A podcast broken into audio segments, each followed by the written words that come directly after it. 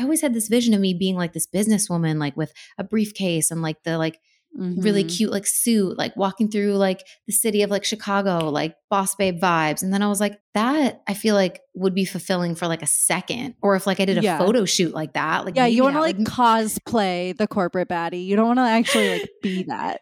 no, exactly. So I'm like, that like looks good in like a photo shoot. But yeah. in my actual life, I feel like I would probably wake up in three to six months and be like, I actually hate this. Mm-hmm. And so mm-hmm. I'm so grateful that I had that foresight and that I realized mm-hmm. at that moment that that was probably what was going to happen. Welcome to Make Bank with Marie Wold. I'm Marie, and for the last decade, I've been helping women set and hit unrealistic goals while building their definition of a rich life.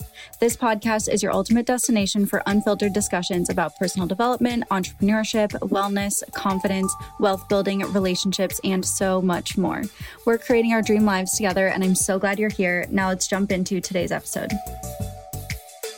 Welcome, welcome back to the show. I'm Marie, and this is Make Bank. And I am so freaking stoked for you to listen to this interview because I got off of it feeling so lit up by the conversations we had. And I just know that you're going to feel absolutely unstoppable by the end. Like the dynamic that we have and the things that we get into are just going to set you on fire. In fact, we did a podcast swap, and multiple people responded to that episode telling me that it made them feel like they could run through a brick wall. So just know that when me and this week's guest get together, it's spicy. We have Samantha Daily on the show, and she is an expert on the energetics and mindset of reaching your biggest goals. So, you already know I picked her brain and got you the nitty gritty on how to energetically go all in, tangible advice for balancing the masculine and feminine energies of business, which, by the way, I feel like Sam gave the best analogy I've ever heard for this because sometimes it just gets very ambiguous and hard to pin down. We also talked about how to take up space and be polarizing and unapologetic in order to magnetize the clients and results that you want. And we also had a spicy chat about embracing failure as part of the process of growth. Again, I just know that this episode is going to set you on fire. You're going to love Samantha's takes in this interview. And in case you haven't met her, Samantha Daily is a spiritual business and mindset coach, certified past life regression practitioner, and top podcast host from New York. Her journey into the world of self development began after she graduated college and decided to take the untraditional path by turning down her corporate job offers and moving to Europe. She packed her life into two suitcases and left everything behind to explore the world, expand her mind, and find her purpose. Now, as a professional coach, she helps women all over the world rewire their subconscious minds, build successful businesses, attract love and money, and manifest their dreams by empowering them with elite mindset tools and powerful daily rituals. She has such great insights, really tangible advice, which I feel like can be hard to find from the spiritual and mindset driven coaches. And I know you are going to love this episode. So let's get into it. Hello, hello, Sam. Welcome to Make Bank. So stoked you're here. Yeah, thank you for having me. I'm so excited to have this conversation. Yeah, this is going to be so good. As I was like brainstorming how I wanted to do this interview, there were so many different directions that I could have taken it. And I love to like creep my guests' Instagrams before as I'm prepping, just be like, what are they talking about? Like, what are they into right now? And there was so much to pull from i had a very hard time like narrowing down like focusing where where this conversation was going to go so i'm i'm excited. Yeah. Amazing. So diving like right in i want you to give us like your kind of origin story because you have honestly a really similar path to me where like you graduated college and then you're like mm, i'm not gonna like do the normal thing. I'm gonna go in all in on my own thing. And people are probably gonna think i'm crazy but like i'm just gonna do me.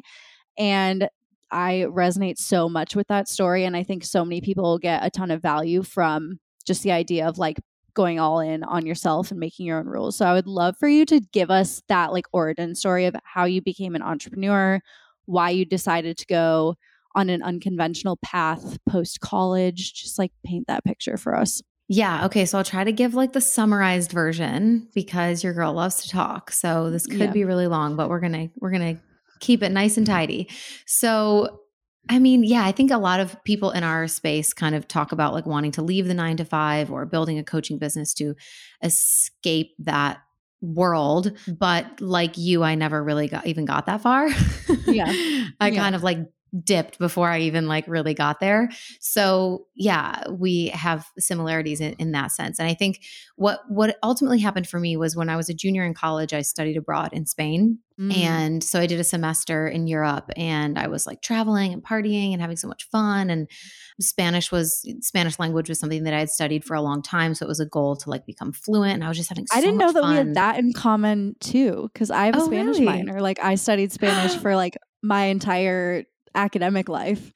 Yeah, same. Since I was in seventh Amazing. grade, and then and then I Yeah. minored in it in in college. Yeah. So the reason I minored in it was because I was like, if I keep studying it, my parents will have like a reason that they have to back Oh me to like be able to go study abroad. It was like so Played the devious. long game. I love that. Literally played the long game from the beginning. From the beginning. So I'm very familiar with the long game with things. Uh, Mm. But yeah, that was the goal because I'm a Sagittarius, wa- always wanted to travel, but like grew up in a family where like we didn't do a lot of international travel, but I was just so Mhm. itching to go places and see the world.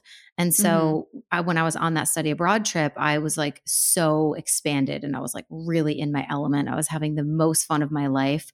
And I met this guy. And I wasn't trying to like date or have a relationship at all, but we were seeing each other for several months while I was there. And it was very much like this like Lizzie McGuire movie type thing. Like I met this guy and we're running around the city together and drinking wine and hooking up and just having so much fun. And Yeah. then that all ended and I had to leave. And when I went back home, it was summertime. And so I had to get into my internship for the year.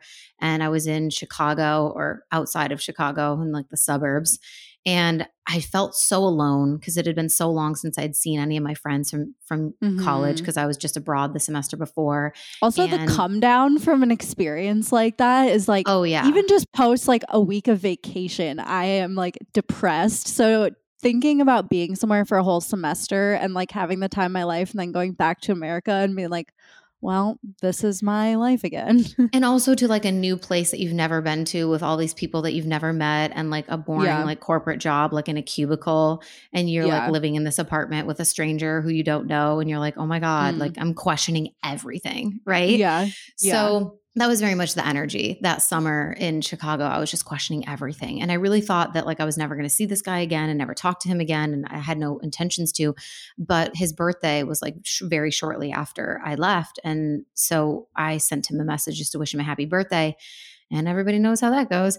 So then we just kept talking and and that really kind of got me thinking like what do I really want out of life? And I was in this cubicle job and I saw, you know, my boss who was like in his 40s or 50s and he was like in a cubicle just like me.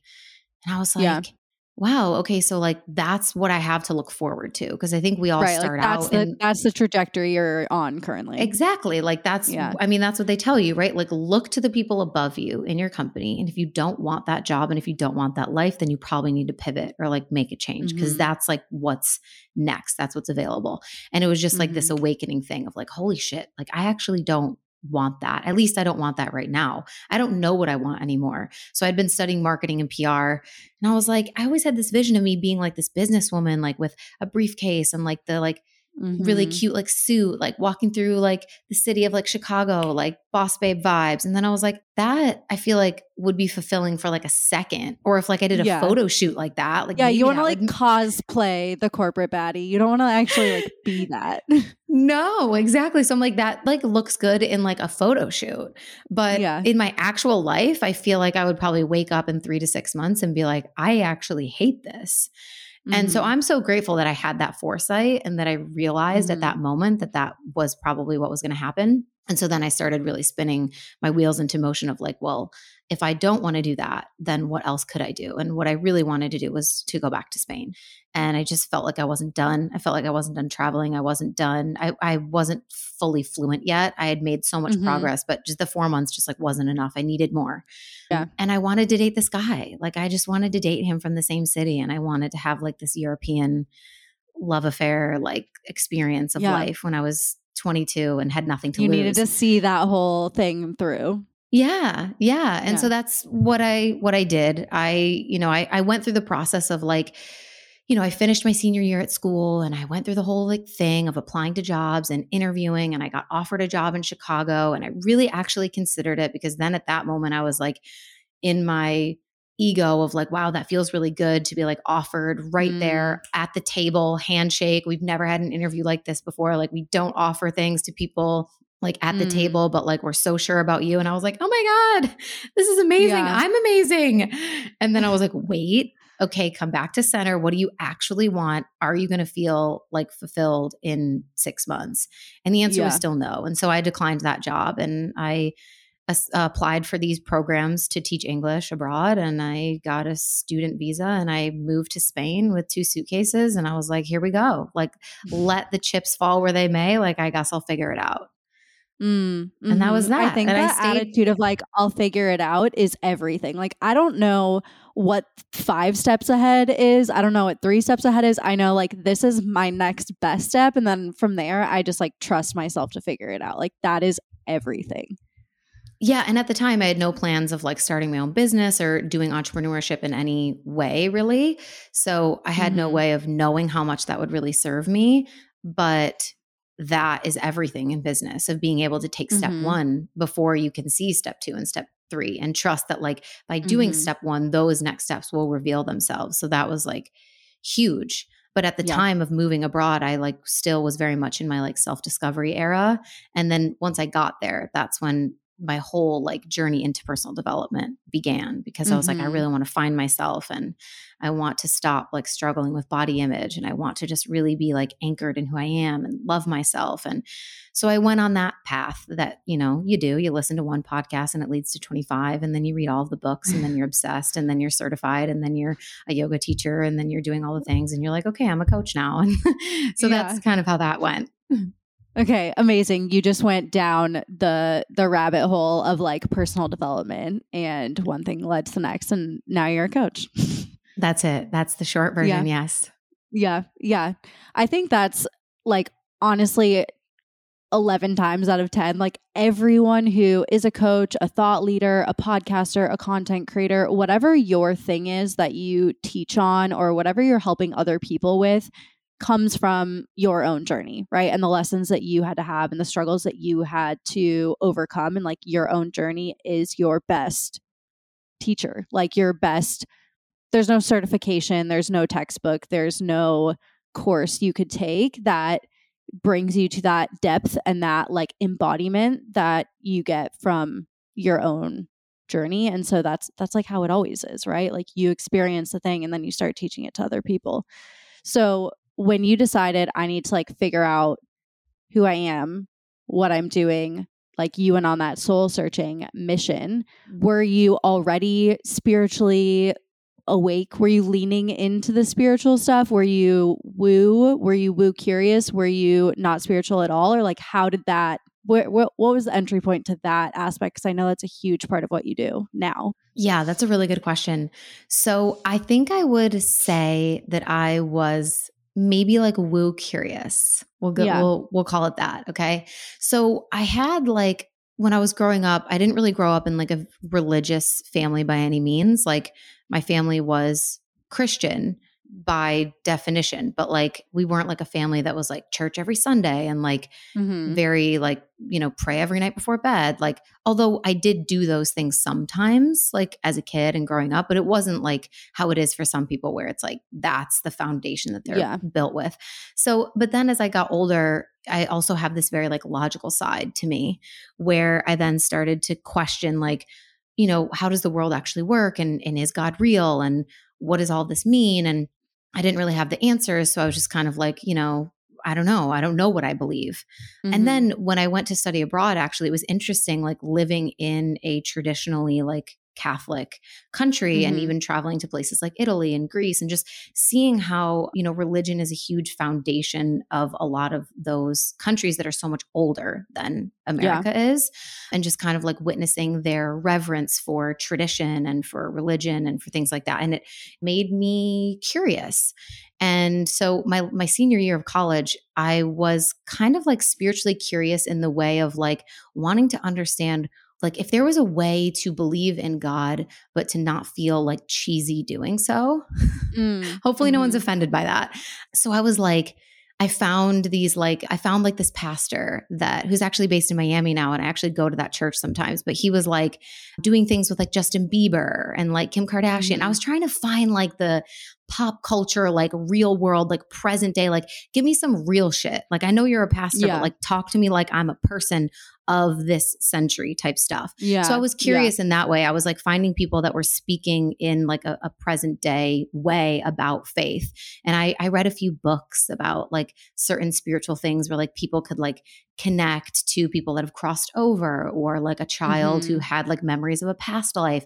And so I think I was, yeah, I was spiritually curious in that way, but I had no language around like manifestation or the universe or any of those things yet. That all happened later after I moved to Spain mm-hmm. and like went deeper into the personal development dive. Mm-hmm.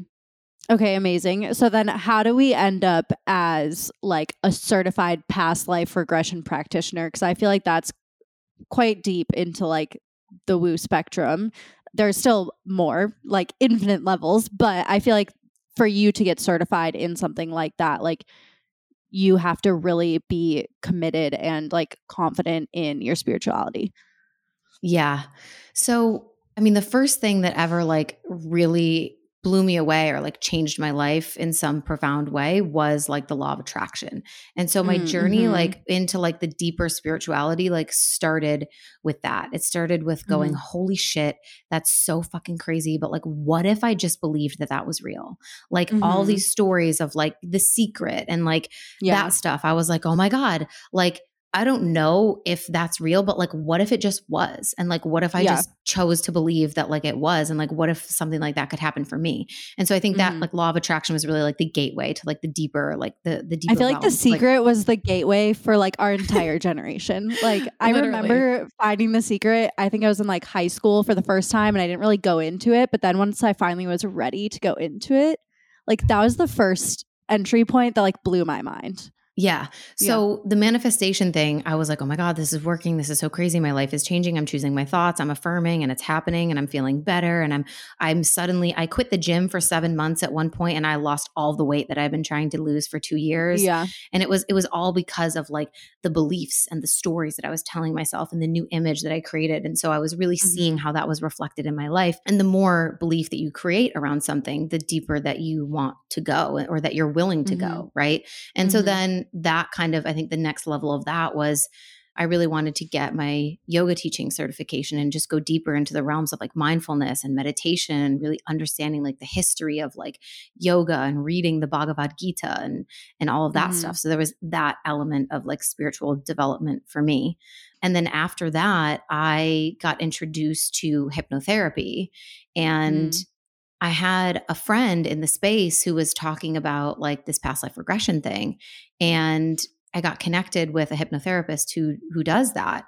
And I was like, wow, that would be so crazy. Like, what if I really could connect with my past life? Again, just taking that idea of like, I don't know if this is real, but what if it was? And what if I just yeah. tried it on for size and chose to believe that yeah. it was and like to see what would happen and having that like open curiosity. And so I did a past life regression for myself. And my intention with that was really to kind of opened the doors to heal the fear of death mm. because I had a yeah, I think that was like always has been the biggest fear for me was mm-hmm. dying or not getting the chance to live fully or dying with mm-hmm. regret. I would have like nightmares about like dying in some ways and or people in my life dying even just like mm-hmm. not only the death of myself but like the death of like people around me that was my intention with doing the past life regression was can i get closer to this experience of death and be okay and maybe create yeah. a bridge between where i am and you know the understanding of like something what happens when you cross over or if i actually believed that like my soul was ever evolving and just you know it once it's done in this body, it will continue in another one. Would that then be nurturing for me and mm-hmm. create less fear in this lifetime if I really believe right. that I would go on forever. So that mm-hmm. was what I wanted to explore with that. And it was, you know, of course, crazy and mind blowing. And I saw multiple past lives. And then I was like, this would be so dope if I could give this to people. And if I could, like, cause I was already a coach at that point and I was working with, yeah. I was really in like the life coaching and manifestation place and a lot of my clients were also spiritually curious and so i just wanted to like go deeper with that and get certified so that i could offer that gift to other yeah. people. Mm-hmm. so then when you do a past life regression i've yet to do one. I'm like really intrigued by it. I haven't done one yet. I love that you went in with an intention because i think that's what i've been missing of like i want to do it but it doesn't feel right to just do it to check a box you know what i mean? So to have an intention i think I, I like the way that you approached it and that would make me feel just grounded like in a practice like that because i feel like if you go in just no sense of direction that could fuck you up maybe so like i think it's good to have an intention or like a reason for why you're doing it rather than just like it being like oh everybody's doing it or like i want to yeah. do it so that i can say that i've done it but at the same time it is true with past life regressions that like you don't want to because some people have like an expectation like they have a feeling mm. about something that they must have done or that mm. must have mm. happened to them or, or, who they must have been in a past life and that's what you don't want to go in with is like yeah. i'm going to find myself as a mermaid like yeah or like i was a queen of of a kingdom like long forgot like you romanticize this whole story or like yeah and then you were a peasant and then you're really sad about that or you're just like what you do, what what happens if you really are set on finding a specific set of information or like a specific past life is you just close your subconscious mind off from from being mm. able to mm. actually fully open to the experience so you don't get to mm-hmm. choose what past life you're going to be shown. It's likely that you have dozens, if not hundreds or thousands of past lives at this point, depending mm. on how mm. old your soul is. But on any given past life regression, your subconscious mind is going to guide the experience for you. And it's only going to open the door that is most useful to you that day at that time for what you need. And so you yeah. actually have to be in the surrendered state of, take me where I need to go instead of I must find myself as the queen. Yeah, yeah, absolutely. So, in your first experience, can you give us like an anecdote or a story of what you discovered to just help people kind of visualize like what it means to do a past life regression? I mean, something interesting that I've noticed in my own journey with PLRs is every time, no matter what, no matter where I go, no matter where I journey to, I always at some point in the regression see myself as a mother. Mm. And I think that's really interesting. And it's been at different points and different time periods.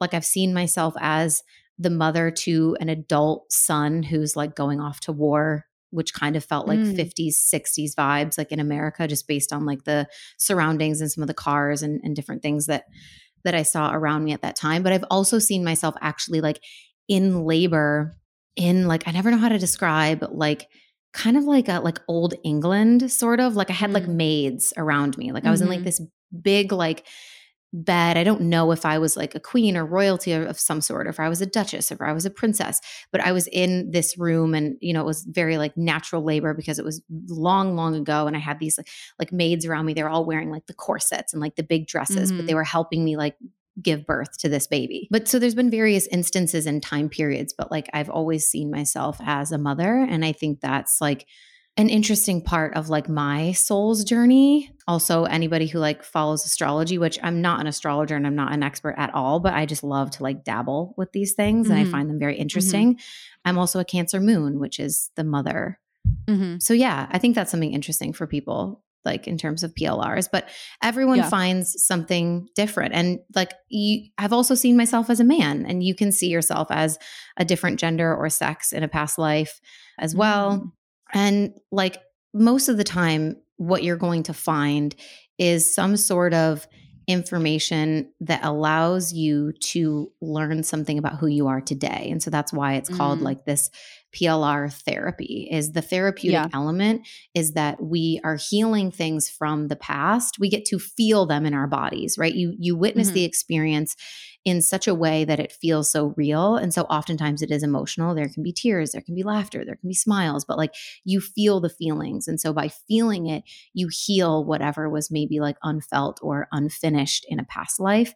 Mm-hmm. And at the same time, you learn something about your soul's journey and about who you came to be in this life and i think that's why yeah. most people do it in addition to just the the curiosity of like being yeah. spiritually curious and wanting to know but also like how can i learn more about who i've been so mm-hmm. that i'm mm-hmm. more firm in who i am Yeah, because if we're souls, like infinite, endless souls having a human experience, it only makes sense that we, our souls, take past experiences, past lives, past trauma, anything into the body that we're in now, even if we're not conscious of it all the time, or if we can only make ourselves conscious doing like a past life regression or something. But that makes complete sense that it would still have an impact on us, even if it we're not conscious of it.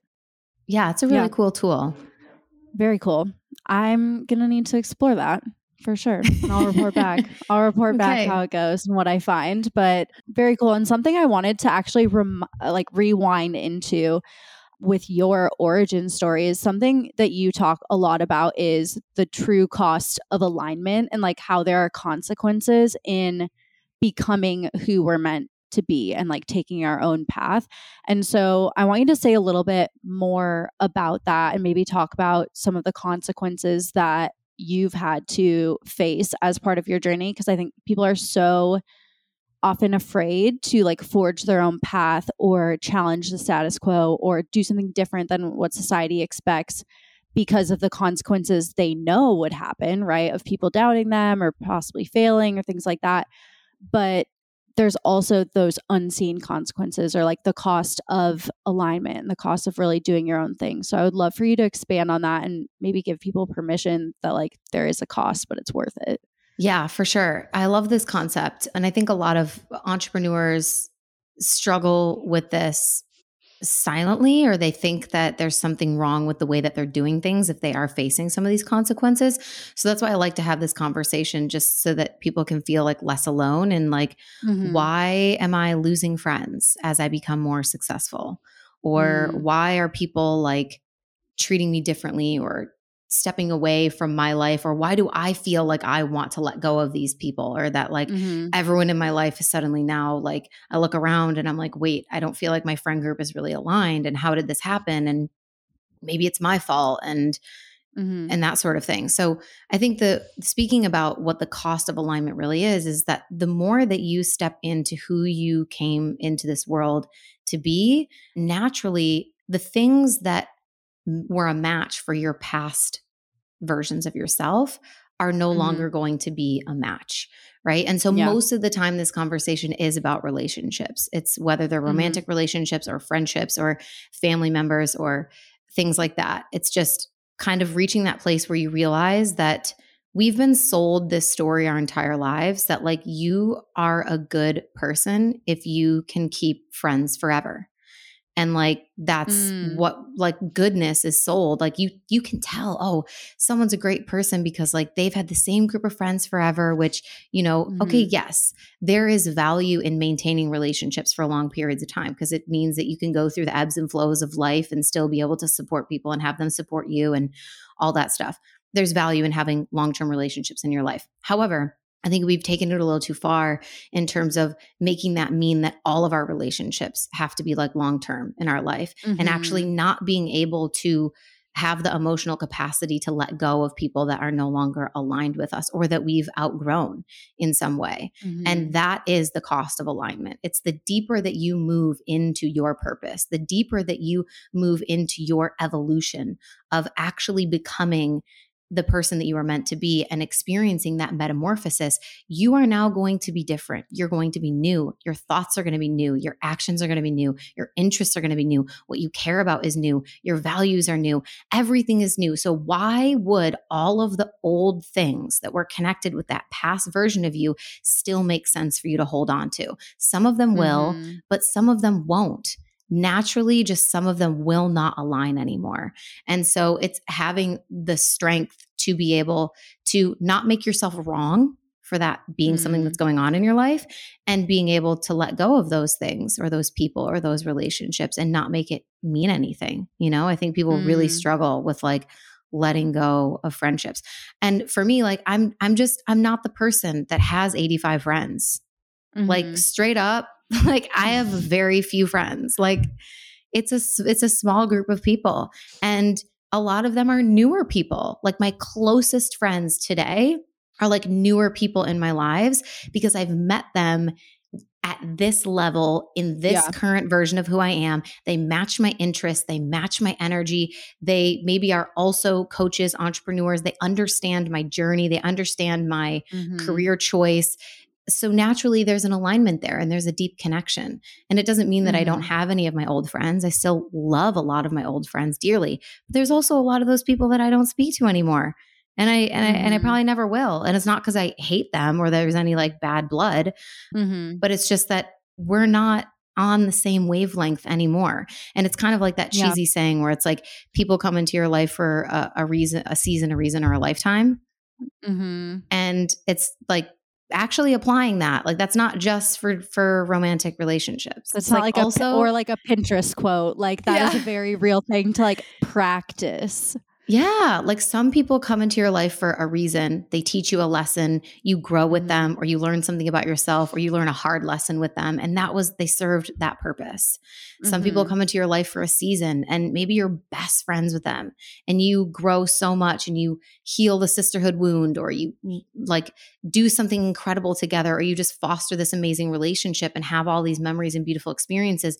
But then maybe you grow apart and you just grow in mm-hmm. separate directions, and it's, that's not in alignment anymore for you to like try and hang on to like be my best friend and let's talk every week even though it feels forced mm-hmm. and it's like mm-hmm. that purpose that we served in each other's lives is complete yeah and if it's complete we can both let go with peace and joy and love and keep moving it deeper mm-hmm. into our own mm-hmm. evolution mm-hmm. i love that you said not make it mean something bad or make it mean something wrong if you grow apart from someone or if you don't, you discontinue a relationship. That is something that I struggled with for quite a while because I still see now the people like I went to high school with or college with, like, they're back in Minnesota and like a lot of them are still friends. A lot of them are in each other's bridal parties. A lot of them are like still seeing each other on the holidays.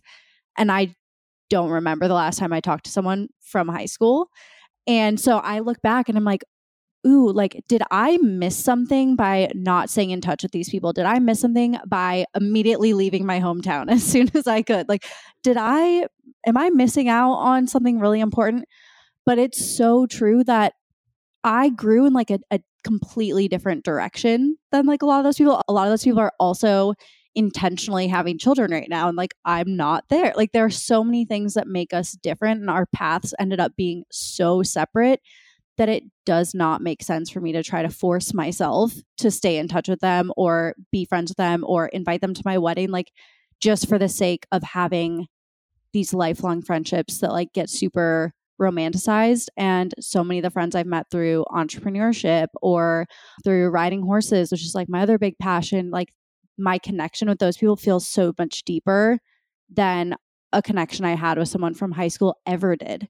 Because I mm-hmm. know myself deeper and we know our values deeper and we are more self aware and more spiritual and more connected. And so, like, everything feels deeper, even with a shorter amount of time.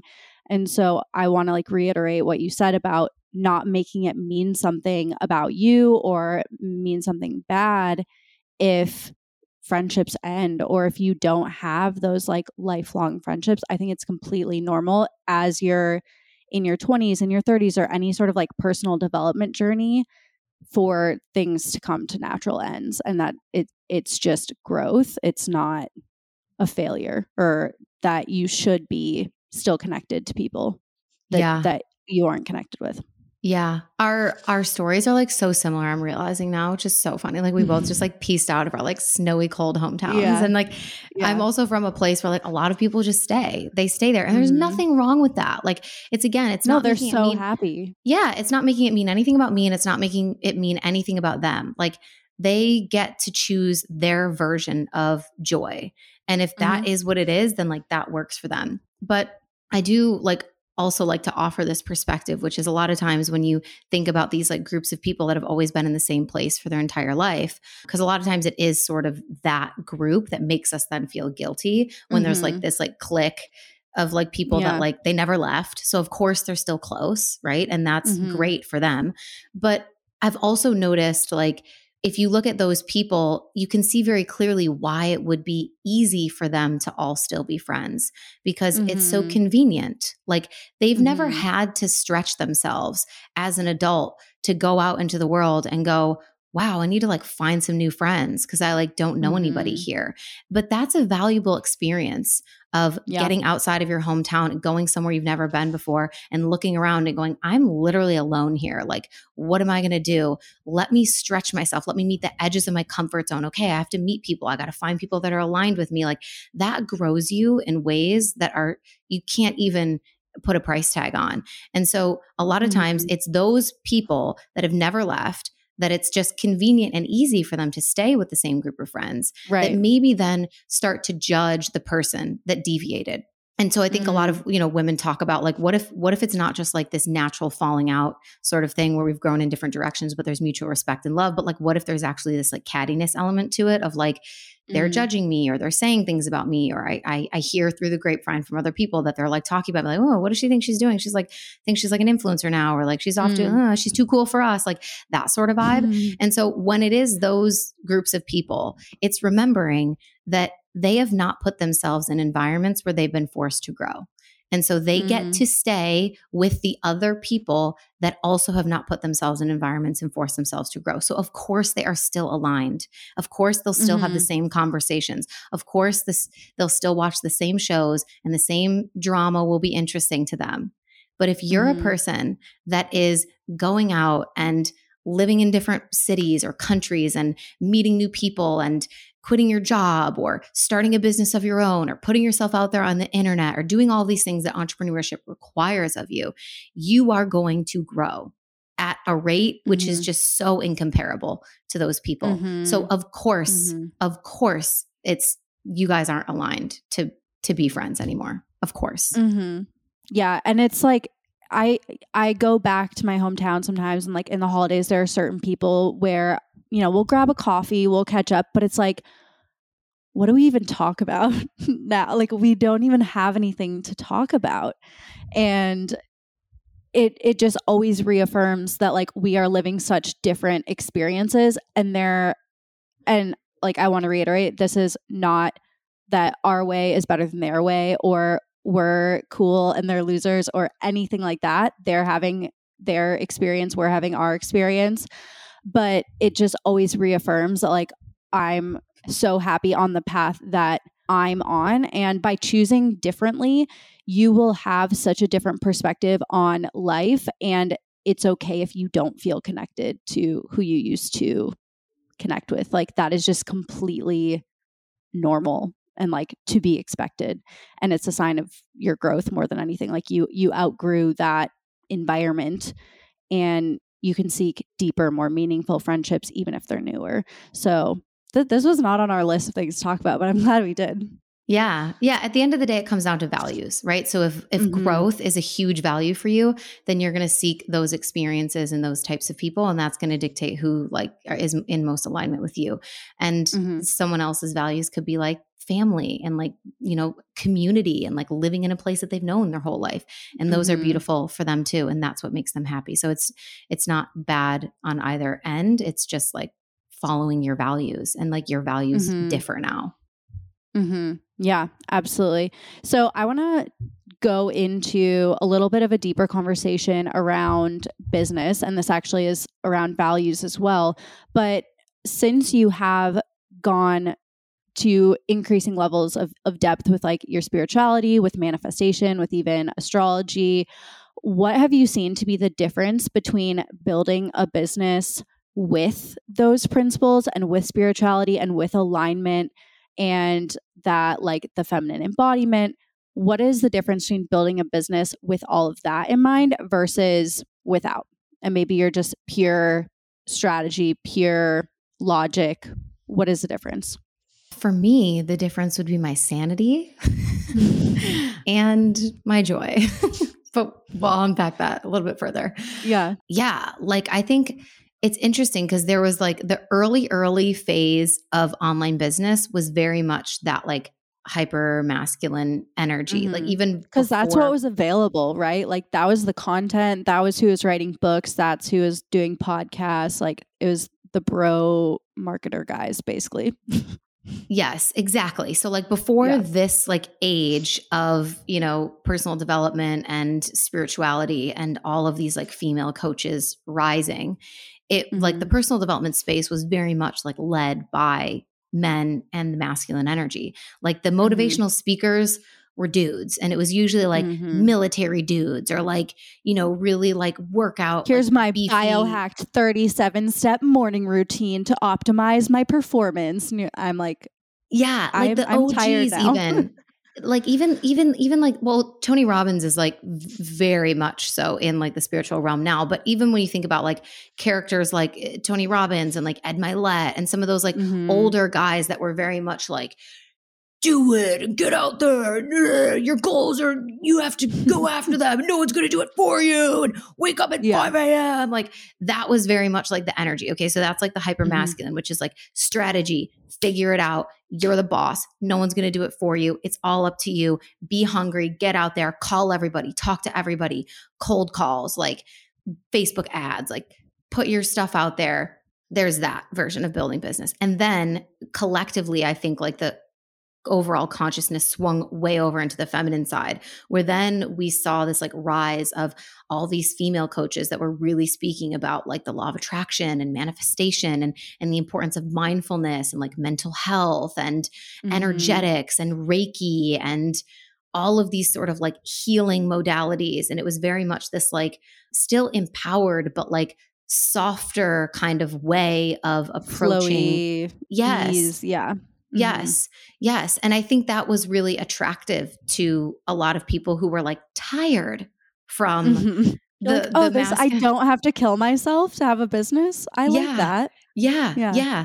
But then what I feel now, especially like in 2023, I'm feeling this so much. There's a lot of women that were over in that like hyper mm-hmm. feminine space that are actually now ready to come back and like mm-hmm. integrate both. Yes. And yeah and find themselves in a place of balance. And so I always look at mm-hmm. like masculine and feminine energetics as like this pendulum that swings.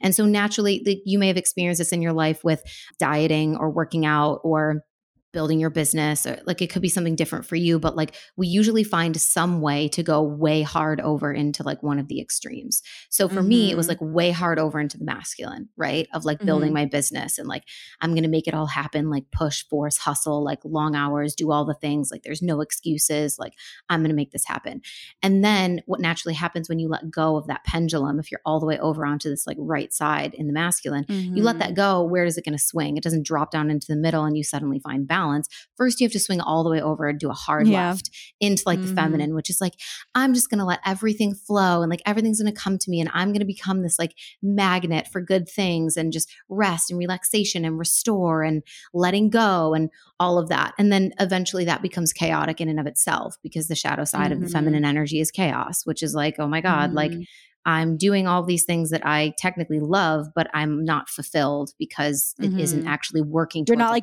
grounded purpose. in anything. Yeah. There's no direction to it. That's the thing is it's yeah. like, yeah, you're doing all these like practices that like feel good as like a standalone thing, but collectively there's mm-hmm. no larger purpose or momentum like moving you towards like who you're meant to be or making sure. money even like people go over on that side and they're like okay this is great but like and now I'm not getting clients or like I'm not making money. Yeah. And so then it's it's about like this, you know, coming back to the, the center line again if we go back to the metaphor of the pendulum it's like you swing so many times like back and forth that then you find this like gentle dipping mm-hmm. in and out kind of place where you're just in both and mm. both are working together in your life and in your business to create ultimate harmony and fulfillment. And so mm-hmm. I think that's the biggest difference to your point is if you are all the way over on the masculine side, you're probably going to get a lot of things done. You're going to make progress and you're going to see that like wow, okay, this is working.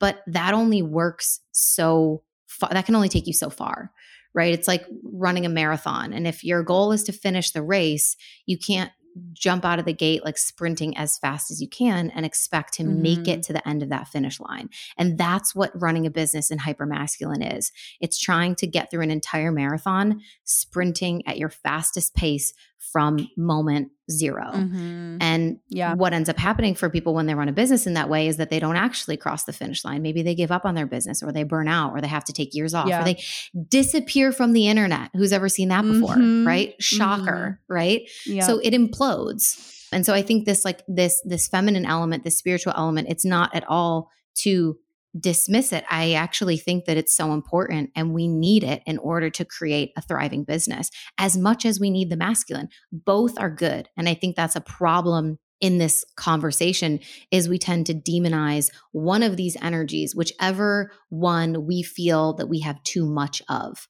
where then like yeah. oh i'm too in my masculine or i'm too in my feminine or like mm, and then we create this story about how that's bad for us and yeah what I like to work with clients on is reminding them that both of those energies are actually really important. They're really sacred. They're really, really valuable. And you actually need both.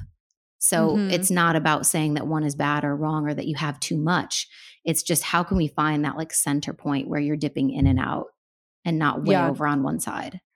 Yeah, I the the secret, the like magic bullet that everyone's looking for is not cannot be one thing. It's literally figuring out where your natural sweet spot is of how do I integrate the masculine? How do I use the masculine to execute and get shit done and be strategic and be intentional? Like, how do I pull from that when it makes sense? And same thing with the feminine. Like, when do I dip into the feminine? What practices do I use to do that? And how do I integrate what I need from each? And like, that's the secret, but people don't like that answer because it's complicated and unique to each person and there's no like one prescription of this is this is how you integrate it. This is how you perfectly balance both. Like it has to be unique to the person.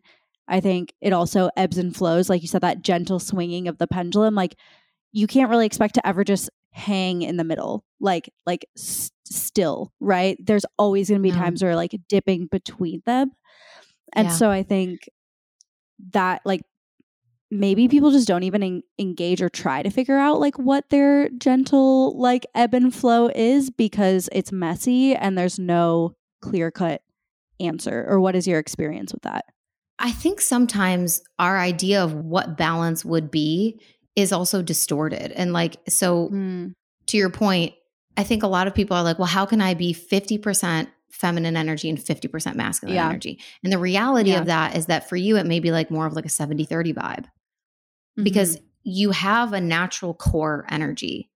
And mm-hmm. like, I know that I have a feminine core, but when I go into stress, my natural default autopilot mode is masculine energy.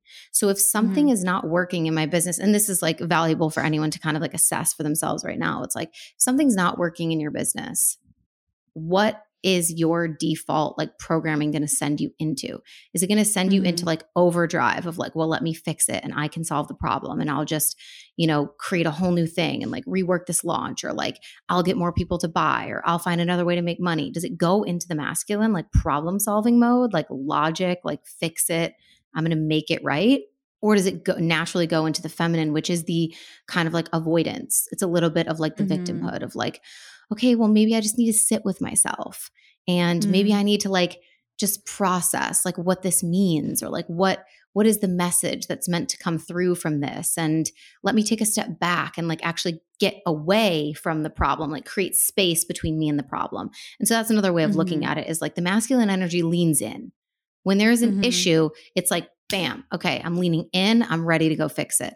The feminine energy, when there's like a problem in business, I feel kind of like leans out a little bit. And it's not always mm. necessarily negative, but it's just like, okay, let me take a step back and like assess. Mm right? And like mm-hmm. feel into it and like process. Whereas the masculine mm-hmm. is really quick to like just jump in and problem solve. Mm-hmm. So I know like I'm a feminine core being, but like my default mode, especially in business, if there's a problem or something goes wrong, is going to be to go into my masculine. And so mm-hmm. naturally, like I take a lot of those masculine elements into my business. And I would say that my business is probably like 60% masculine and like 40% feminine energetics. And for me, that feels like my balance, but it's not mm-hmm. 50 50, right? So I like a lot of the organization. I like the systems. I like the structure. I like knowing how to rinse and repeat things. I like SOPs. Mm-hmm. Like that stuff is mm-hmm. like very me, but also I'm going to integrate these spiritual aspects of manifestation and mindfulness and even things like past life regression and doing like the inner work and rewiring limiting beliefs and things like that. But just moving through this like distorted idea that like your version of like being balanced in masculine and feminine energy is going to look the same as it does for me or look like how it does for Marie in her business and actually just not making it wrong. I think that's mm-hmm. what most people are doing is like they're, they're, whatever is happening, maybe you're actually already balanced for yeah. you, but you're just yeah. making it wrong. So you're telling yeah. yourself this is not balanced enough. Or you're again, mm-hmm. like I said, demonizing that part of you, whatever energy you feel like you have more of, you're you feel like it's too much still. And so you've created mm-hmm. this story that like you're what is actually balanced for you objectively, you're creating the story that it's wrong. And so then you're trying yeah. to fix it. Right. I think th- I think that's true for a lot of people. Yeah. For sure. Based on the comparison of what they perceive other people are doing, which might not even be what they're actually doing. We all know social media is like not grounded in reality oftentimes.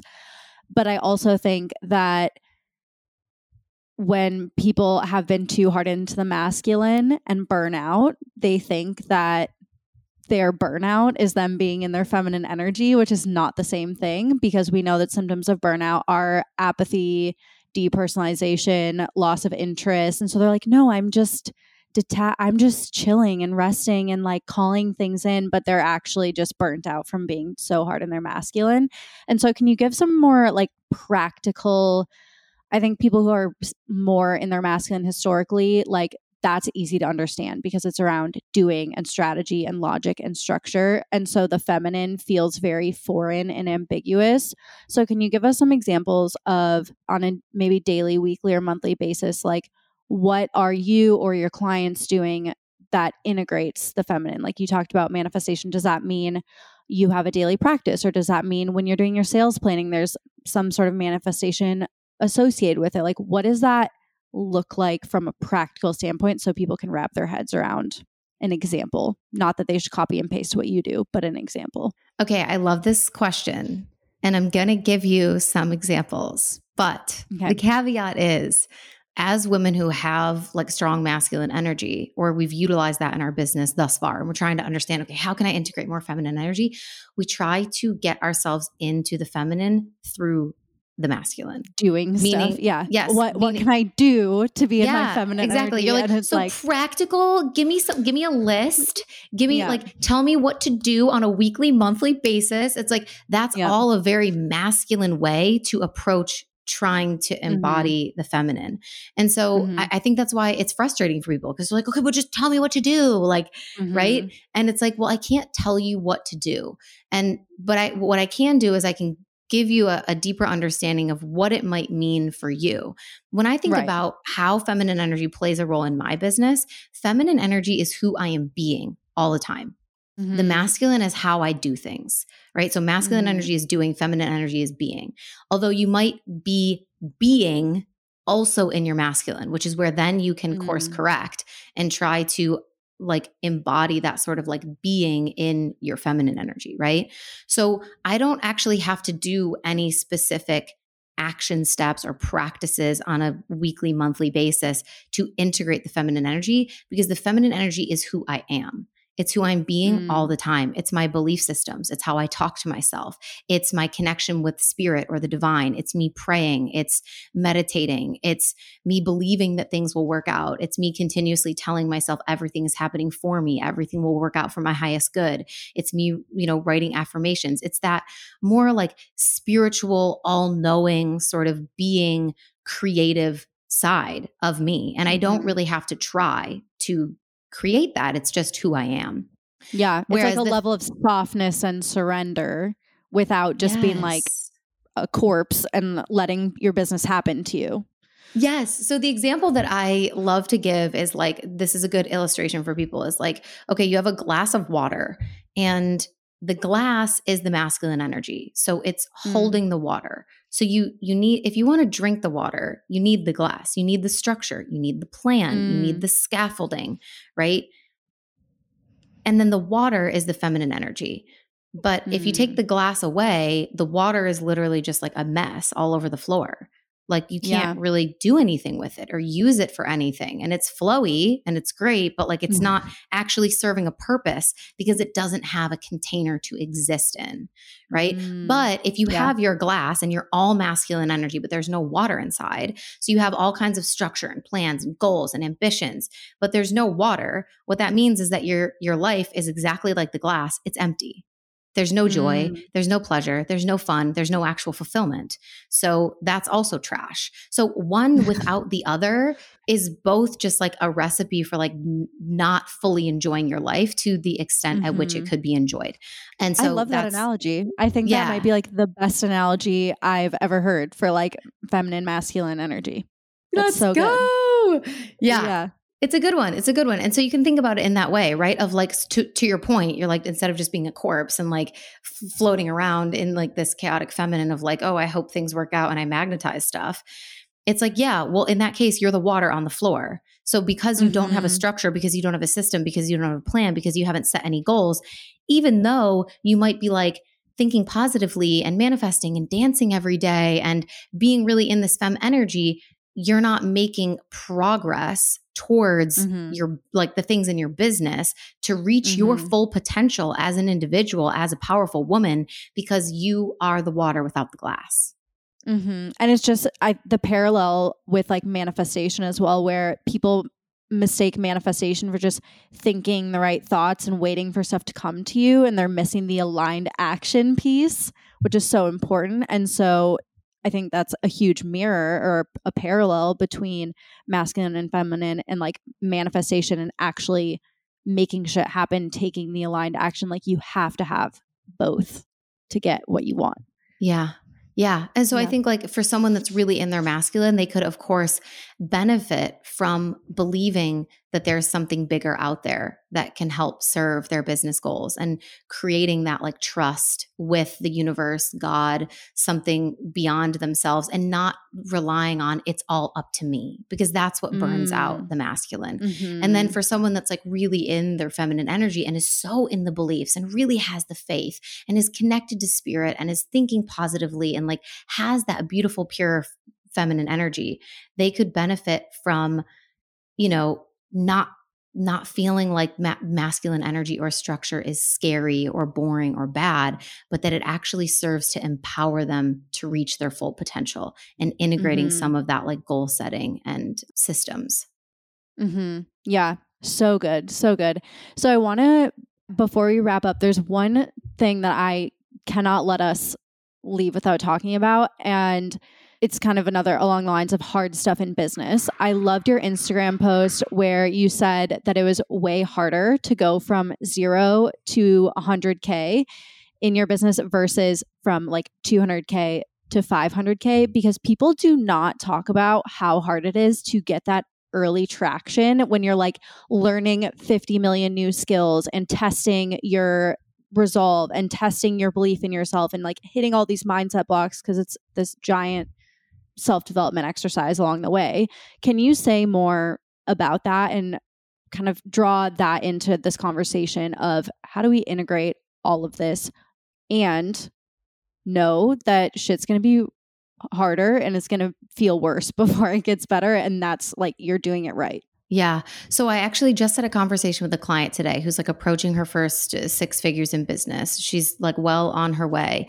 And she was saying to me, like, I want to prepare myself for making more money beyond this point because I'm mm-hmm. starting mm-hmm. to get scared that it's going to be this hard every time I want to make another six figures. And like she kind of was having that fear of like, am I actually ever going to be able to hold a multiple six figure business or a seven figure mm-hmm. business? Because like, what the fuck mm-hmm. if it's this hard all the time?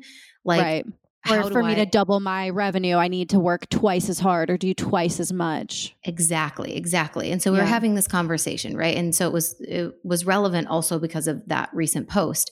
And so the the I like metaphors, if you haven't realized. Love it. I was kind of describing this to her in the way of like going from zero to 100K is like building a city from the ground up.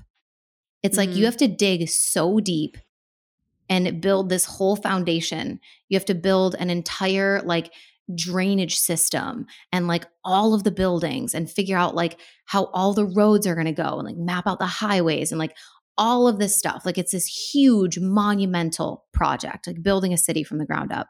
But going from like 100K to like multiple six figures is more like you've already built the city, but now you just have to manage it right? And so there's going to be mm-hmm. challenges, of course, and some things are going to go wrong, right? Like a house might burn down over there, or like a pipe breaks, like you have to fix something, or you're like, oh, this little like town square over here, like not really the vibe anymore. No one's really shopping in these stores. We're going to tear that strip mall down and like build something new over there. Like there's still going to be things that you have to do and manage that are challenging, but it's never going to be as challenging as building the whole city.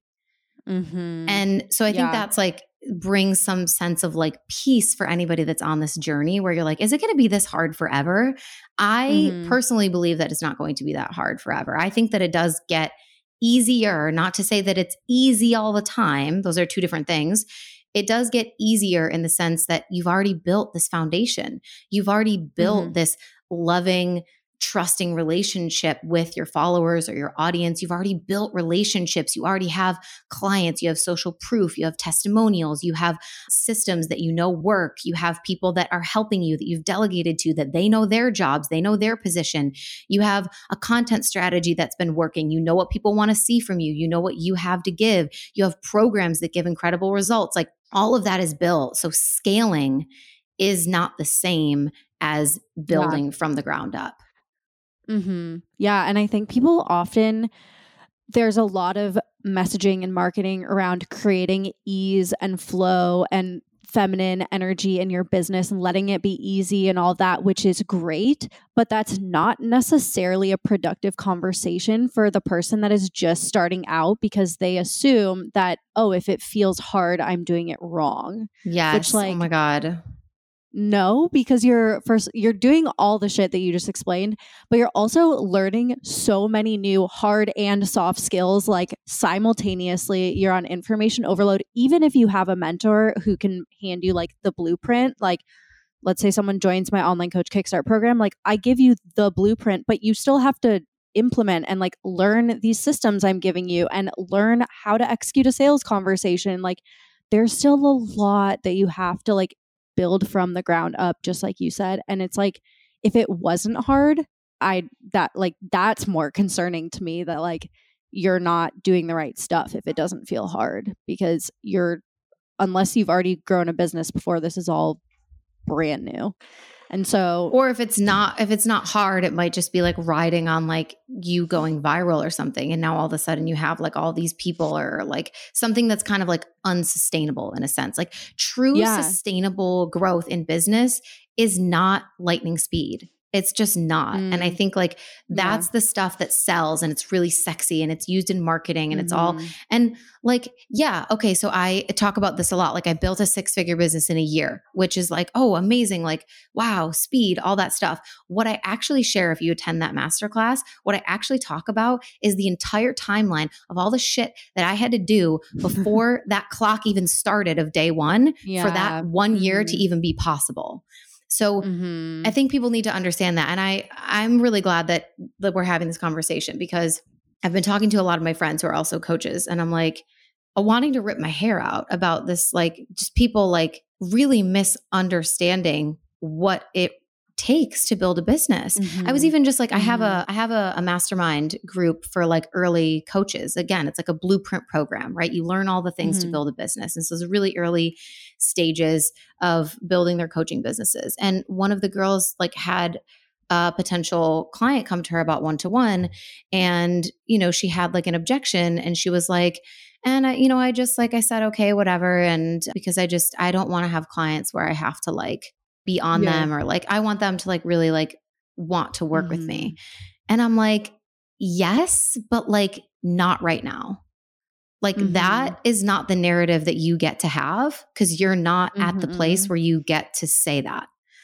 And yeah. I think it's like, it's not about like a rite of passage or like superiority or anything like that. But it's like when you're building a business, you have to be careful about the advice that you're following. If it's coming from mm-hmm. a place of someone who's already running a seven figure business and they're saying, yeah. I never have to DM people. Like I'm so hands off. I don't like, do sales calls. Yeah, exactly. Like, like, I'll never do a sales call. LOL. And it's like demonizing all these things. But you're like just starting your business, so then you're like, oh my god, okay, like shoot, like I should just post, and then like people will buy my stuff. Absolutely yeah. not. Like you're going to have to yeah. work for those sales, especially the 1st mm-hmm. sales. And mm-hmm. you actually do have to have conversations about objections. And you actually do have mm-hmm. to get mm-hmm. in and get your hands dirty and ask people questions and be willing to have hard conversations. Like you don't have social mm-hmm. proof. You, no one knows. You yep. don't have a million five star ratings. You don't have a million testimonials. You don't have a solid personal brand. You don't have a huge following. You don't have the stuff that makes people just click a button and buy. So you got to get to mm-hmm. work, bitch. Like that's just you don't get to skip right to the flow and the ease and the CEO lifestyle. Like you're not a CEO yet if you don't have the successful business and the team and the systems and the established offers. Like you go, you don't just get to skip a hundred levels. yeah, straight yeah. to the the 20 hour work week. Like yeah, that and, just doesn't and, happen. And to go back to like the conversation about masculine and feminine energy with this, it's like not saying that you need to be 100% in your masculine and work all the time and like burn yourself out at the beginning of your business or else you're not going to be successful. And then you earn the right to have feminine energy. Yeah. No, there's ways that you can build your business from the beginning with those feminine mm-hmm. elements integrated, but you have to be willing to do what is required. That's the main right. Point, it's the expectations it, around it. Yeah. Yes. Yes. Yeah. Yeah. And also not making it wrong that shit feels hard when you're starting out. Like it's supposed to be hard. And that's, I think, why you see a lot fewer people at the multiple six, seven, multiple seven figure level. Like there's just less people because less people stick with it because it is hard. Like yeah. there, just like you said earlier, I have seen so many people come in hot and heavy, like right out of the gates. They are hustling their faces off. They are making shit happen. They are seemingly an overnight success for six months, 12 months, 18 months, and then they fall off the face of the earth, never to be seen again. I've been in this space for literally a decade now, and I cannot tell you how many times I've seen that happen. Where I'm like, oh my God, how are they doing this? This is really impressive. And then it's like, mm, and they're gone. every time. Were, every time. They were the person that was trying to complete the marathon sprinting at max speed. Mm-hmm. Yep. Yep. Exactly. I'm so glad we fit this into our conversation because it is something that needs to have a lot more visibility in our space. And it's kind of an invitation for people to practice that like discernment of like, is this a conversation for me? Is this advice for current me? Or do I maybe need to like tuck this away for later and revisit yeah. it once I've like done the foundational stuff. So I'm so glad that we fit that in. And yes. I know that people are now going to be like, okay, where do I get more of Sam? I'm obsessed with her. How do I binge everything she's ever made? So where do they find you? How do they follow you, support you, say thank you for this episode? Because I think we covered so much good stuff. We did. We did. I loved this. This was so good. So, yeah, if you guys want to come learn more about me, you can follow me on Instagram at underscore Samantha Daily. I also have a podcast. It's called Makeshift Happen. You can find it anywhere Love. that you get podcasts. And my website is samanthadaily.com if you want to check out more of programs, merch, anything else that you might be interested in. It's all available on my site. Perfect. I am so, so grateful for this conversation. Cannot wait to continue following you, listen to your podcast. So thanks for being here. Yes. Thank you so much. This was so much fun. Yeah, loved it. Part two. Part two needs to happen already. Yeah, let's do we'll do it. we'll do part two on my show. Perfect. Love it.